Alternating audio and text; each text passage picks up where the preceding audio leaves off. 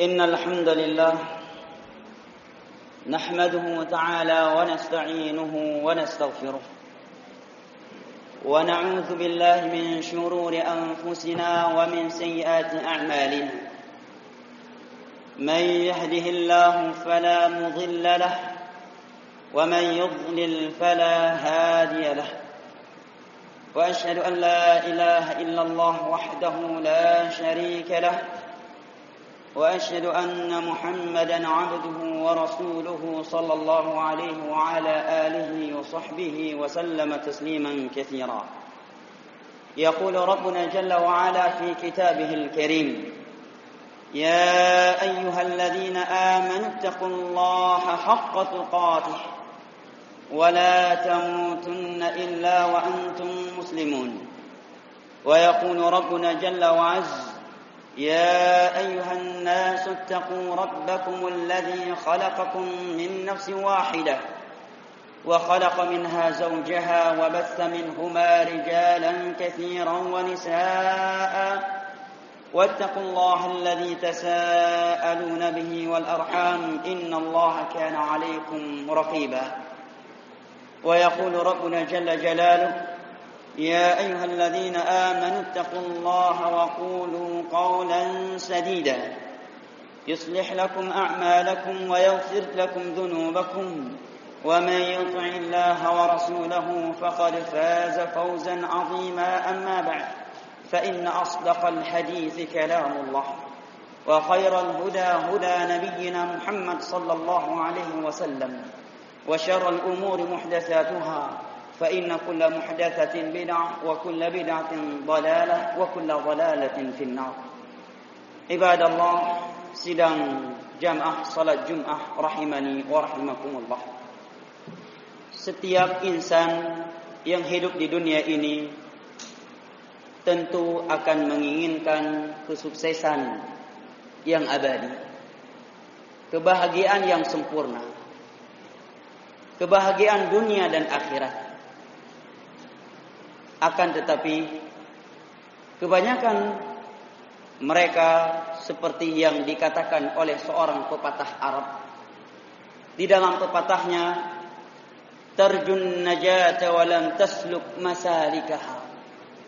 Fa inna as-safinata lam tajri 'ala al-yabas.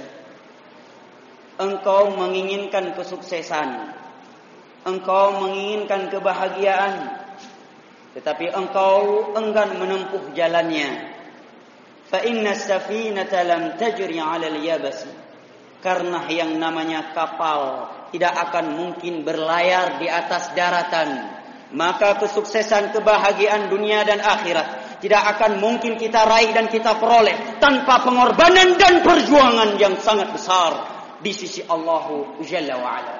Terjun najat walam tasluk masalikaha fa inna safinata lam tajri 'ala al-yabasi engkau menginginkan kesuksesan tetapi engkau tidak mampu menempuh jalannya. Sesungguhnya kapal yang ada di laut tidak mungkin berlayar di atas darat. Demikianlah kesuksesan. Tidak akan mungkin kita meraihnya kita memperolehnya tanpa pengorbanan dan perjuangan. Setiap kesuksesan dan kebahagiaan pasti membutuhkan pengorbanan dan perjuangan yang tidak mengenal lelah dan pantang mundur. Akan tetapi, apa itu kesuksesan yang sesungguhnya? Apa itu kebahagiaan yang abadi, yang hakiki? Di antara manusia ada yang menganggap sebuah kesuksesan itu tatkala dia memperoleh tahta jabatan yang tinggi dan banyak. Di antara manusia ada yang menganggap bahawa standar kesuksesan itu tatkala dia memiliki harta yang berlimpah ruah. Dan ada pula di antara manusia yang menganggap bahawa standar kesuksesan itu tatkala dia memiliki kekuatan dan kekuasaan maka barang siapa yang menganggap standar kesuksesan itu dengan harta yang berlimpah ruah maka kesudahan dan akhir perjalanan karun merupakan sebaik-baik perjalanan sebaik-baik pelajaran untuknya di mana Qarun adalah seorang hamba yang memiliki harta yang berlimpah ruah. Sampai-sampai Allah berfirman, "Wa inna mafatihahu latanu bil 'usbati ulil quwwah." In qala lahu qaumuhu la tafrah, inna Allah la yuhibbul farihin. Inna Qaruna min qaumi Musa fabagha alayhi. Sesungguhnya si Karun itu dia termasuk dari kaum Nabi Musa, tetapi dia sombong dan congkak kepada Nabi Musa.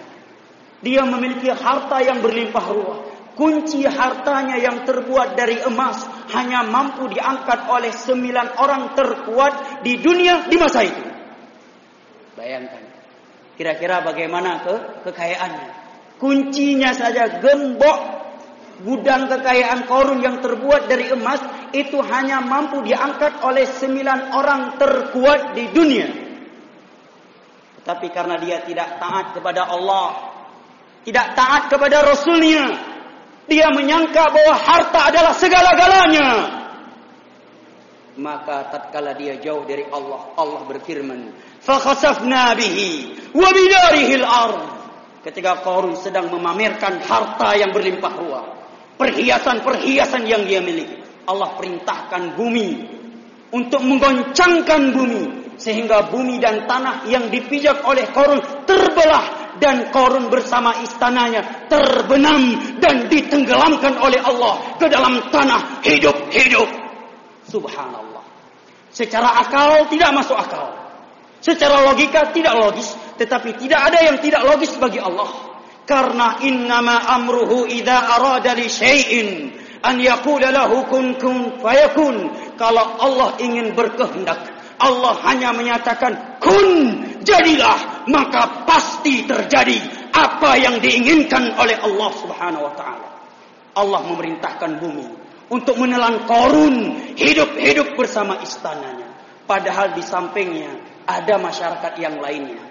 Padahal dalam ayat tersebut Allah menerangkan bahwa korun bersama masyarakatnya. Ketika terjadi gempa, rupanya hanya gempa lokal yang ditelan oleh bumi hanya korun dan istananya secara akal tidak masuk akal tetapi innama amruhu idza arada li syai'in an yaqula lahu kun fayakun kalau Allah sudah berkehendak Allah hanya menyatakan kun jadilah maka pasti terjadi tidak ada yang mampu menghentikan dan tidak ada yang mampu mengelak dan berlari darinya maka kesudahan korun sebaik-baik pelajaran bahwa harta bukanlah segala-galanya. Bahwa harta bukanlah standar kesuksesan dan kebahagiaan.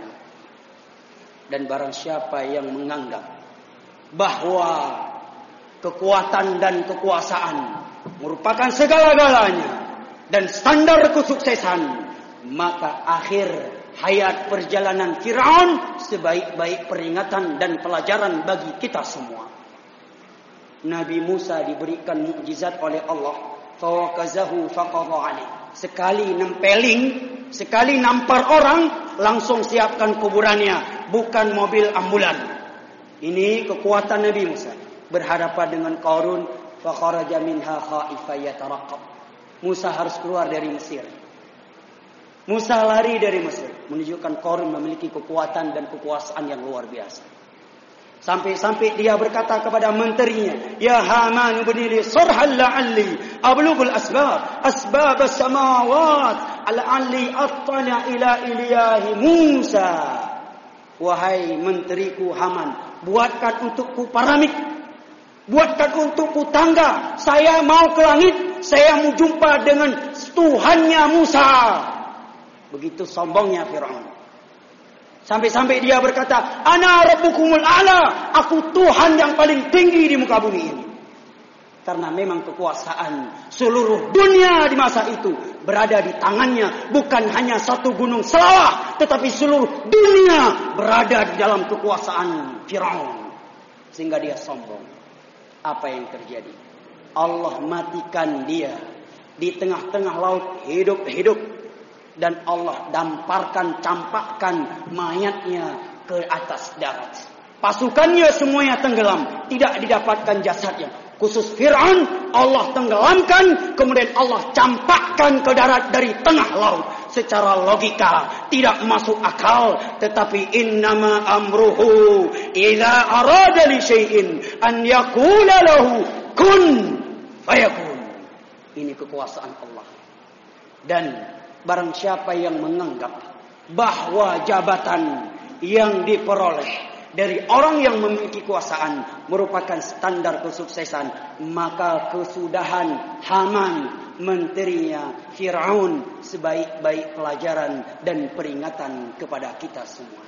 Rupanya tiga perkara di atas. Yang mayoritas manusia menilai dan menganggap sebagai standar kesuksesan dan kebahagiaan. Rupanya menurut Al-Qur'anul Karim menurut hadis-hadis Nabi itu bukanlah standar kesuksesan dan kebahagiaan. Lantas apa standar kesuksesan? Apa standar kebahagiaan? Menurut Al-Qur'anul Karim menurut sunnah Nabi sallallahu alaihi wasallam Allah berfirman di dalam surat Al-Ahzab halaman terakhir. Wa man yuti'illaha wa rasulahu faqad faza fawzan 'azima.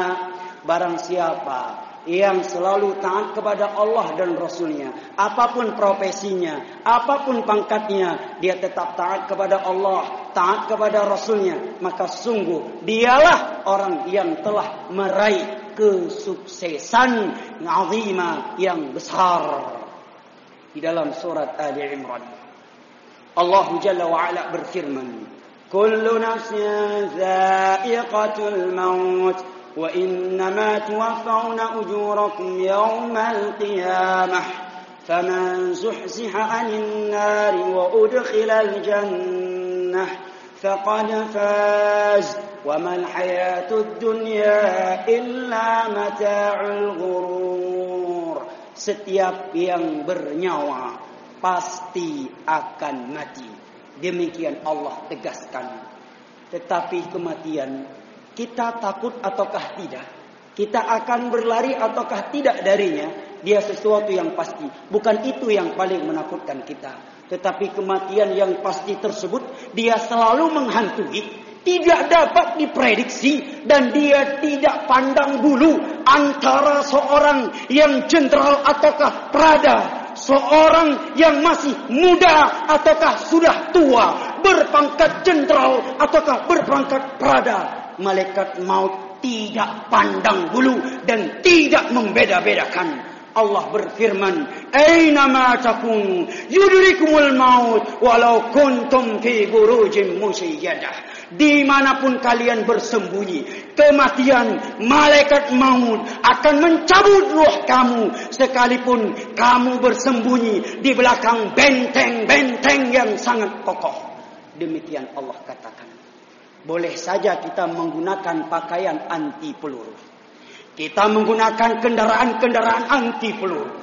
Otot kita yang sangat kuat. Malaikat maut tidak kenal anti peluru.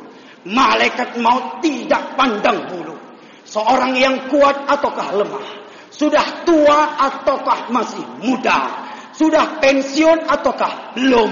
Berpangkat jenderal ataukah prada tidak pandang bulu. Kemanapun kita bersembunyi, pelor-pelor yang keluar sudah ada nama masing-masing. Setiap pelor yang keluar di dalam peperangan itu sudah tertulis kemana arahnya, kepala siapa, paha siapa, perut siapa, namanya sudah tertulis. Bisa jadi seorang profesinya seorang militer, tetapi meninggal dunianya di atas tempat tidur, bukan di medan perang.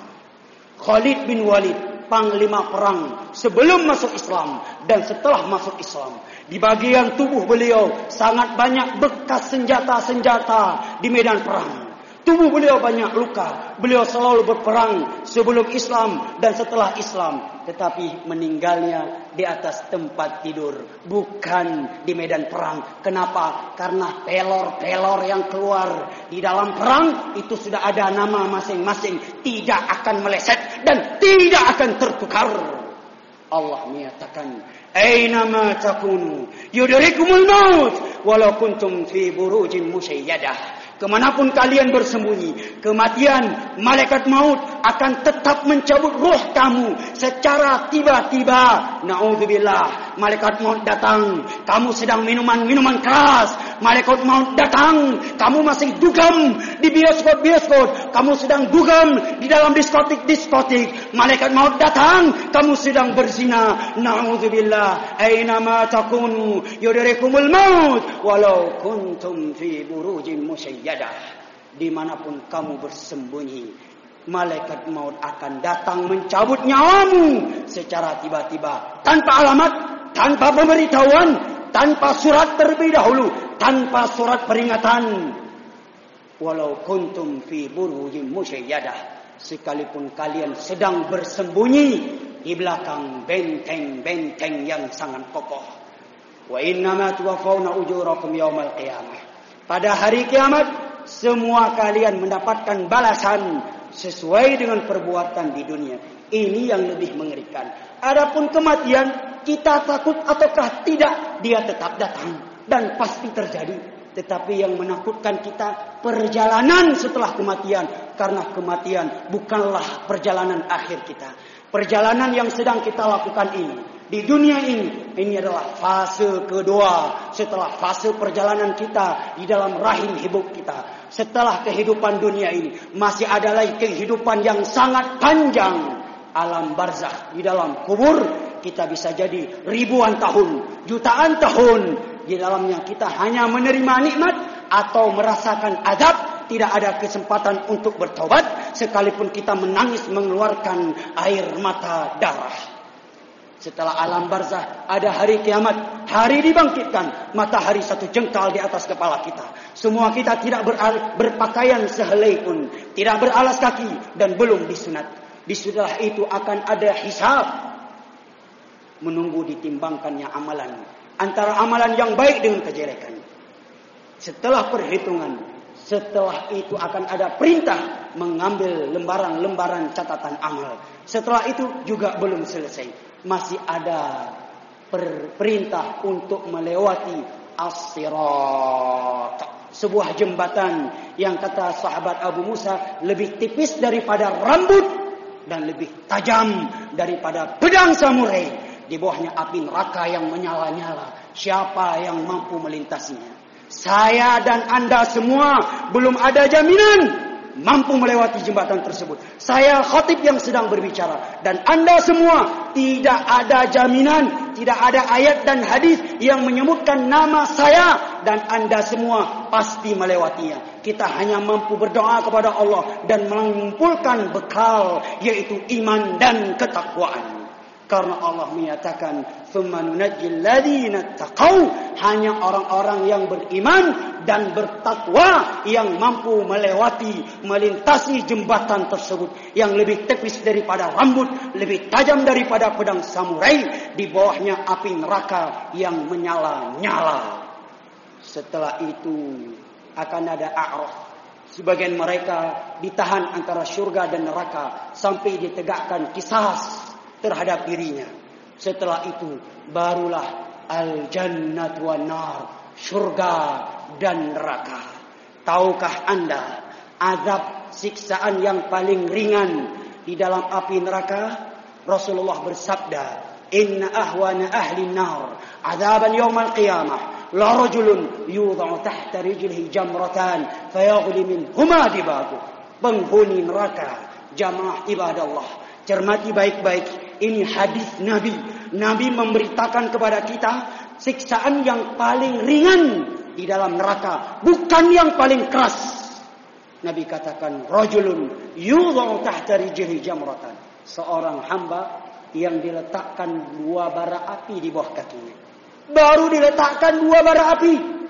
Belum diminumkan nanah penghuni neraka.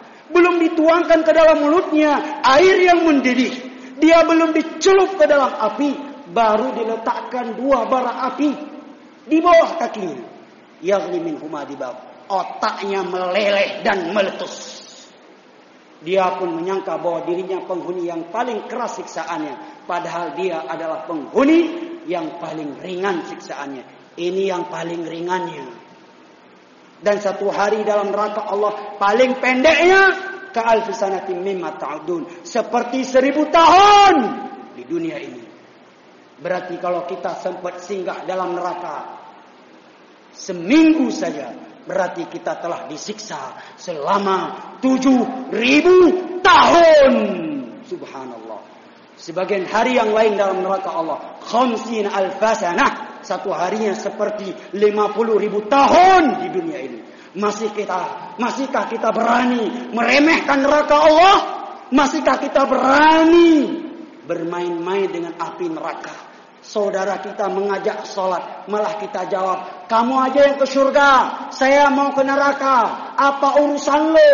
Gua masuk neraka, bukan lo yang masuk neraka. Lo mau masuk surga, silahkan pergi. Gua mau masuk neraka. La haula wa la quwata illa billah. Kesombongan dan kecongkakan kepada Allah Jalla wa ala. Aku liqawli hadha wa astaghfiruhu innahu huwal ghafurur rahim. الحمد لله الحمد لله الذي ارسل رسوله بالهدى ودين الحق ليظهره على الدين كله ولو كره الكافرون ولو كره المشركون. أشهد أن لا إله إلا الله وحده لا شريك له إقرارا به وتوحيدا. وأشهد أن محمدا عبده ورسوله صلى الله عليه وعلى آله وصحبه وسلم تسليما كثيرا. أما بعد عباد الله أوصي نفسي وإياكم بتقوى الله. فقد فاز المتقون. يا أيها الذين آمنوا اتقوا الله حق تقاته ولا تموتن إلا وأنتم مسلمون. يقول ربنا جل وعلا إن الله وملائكته يصلون على النبي. يا أيها الذين آمنوا صلوا عليه وسلموا تسليما. اللهم صل على محمد وعلى آل محمد كما صليت على إبراهيم وعلى إبراهيم إنك حميد مجيد. اللهم بارك على محمد وعلى آل محمد كما باركت على إبراهيم إنك حميد مجيد. اللهم اغفر للمسلمين والمسلمات الأحياء منهم والأموات. اللهم اغفر للمسلمين والمسلمات الأحياء منهم والأموات. اللهم أرنا الحق حقا وارزقنا اتباعه وأرنا الباطل باطلا وارزقنا اجتنابه. اللهم ربنا آتنا في الدنيا حسنة وفي الآخرة حسنة وقنا عذاب النار. وسلام على المرسلين والحمد لله رب العالمين وأقيموا الصلاة.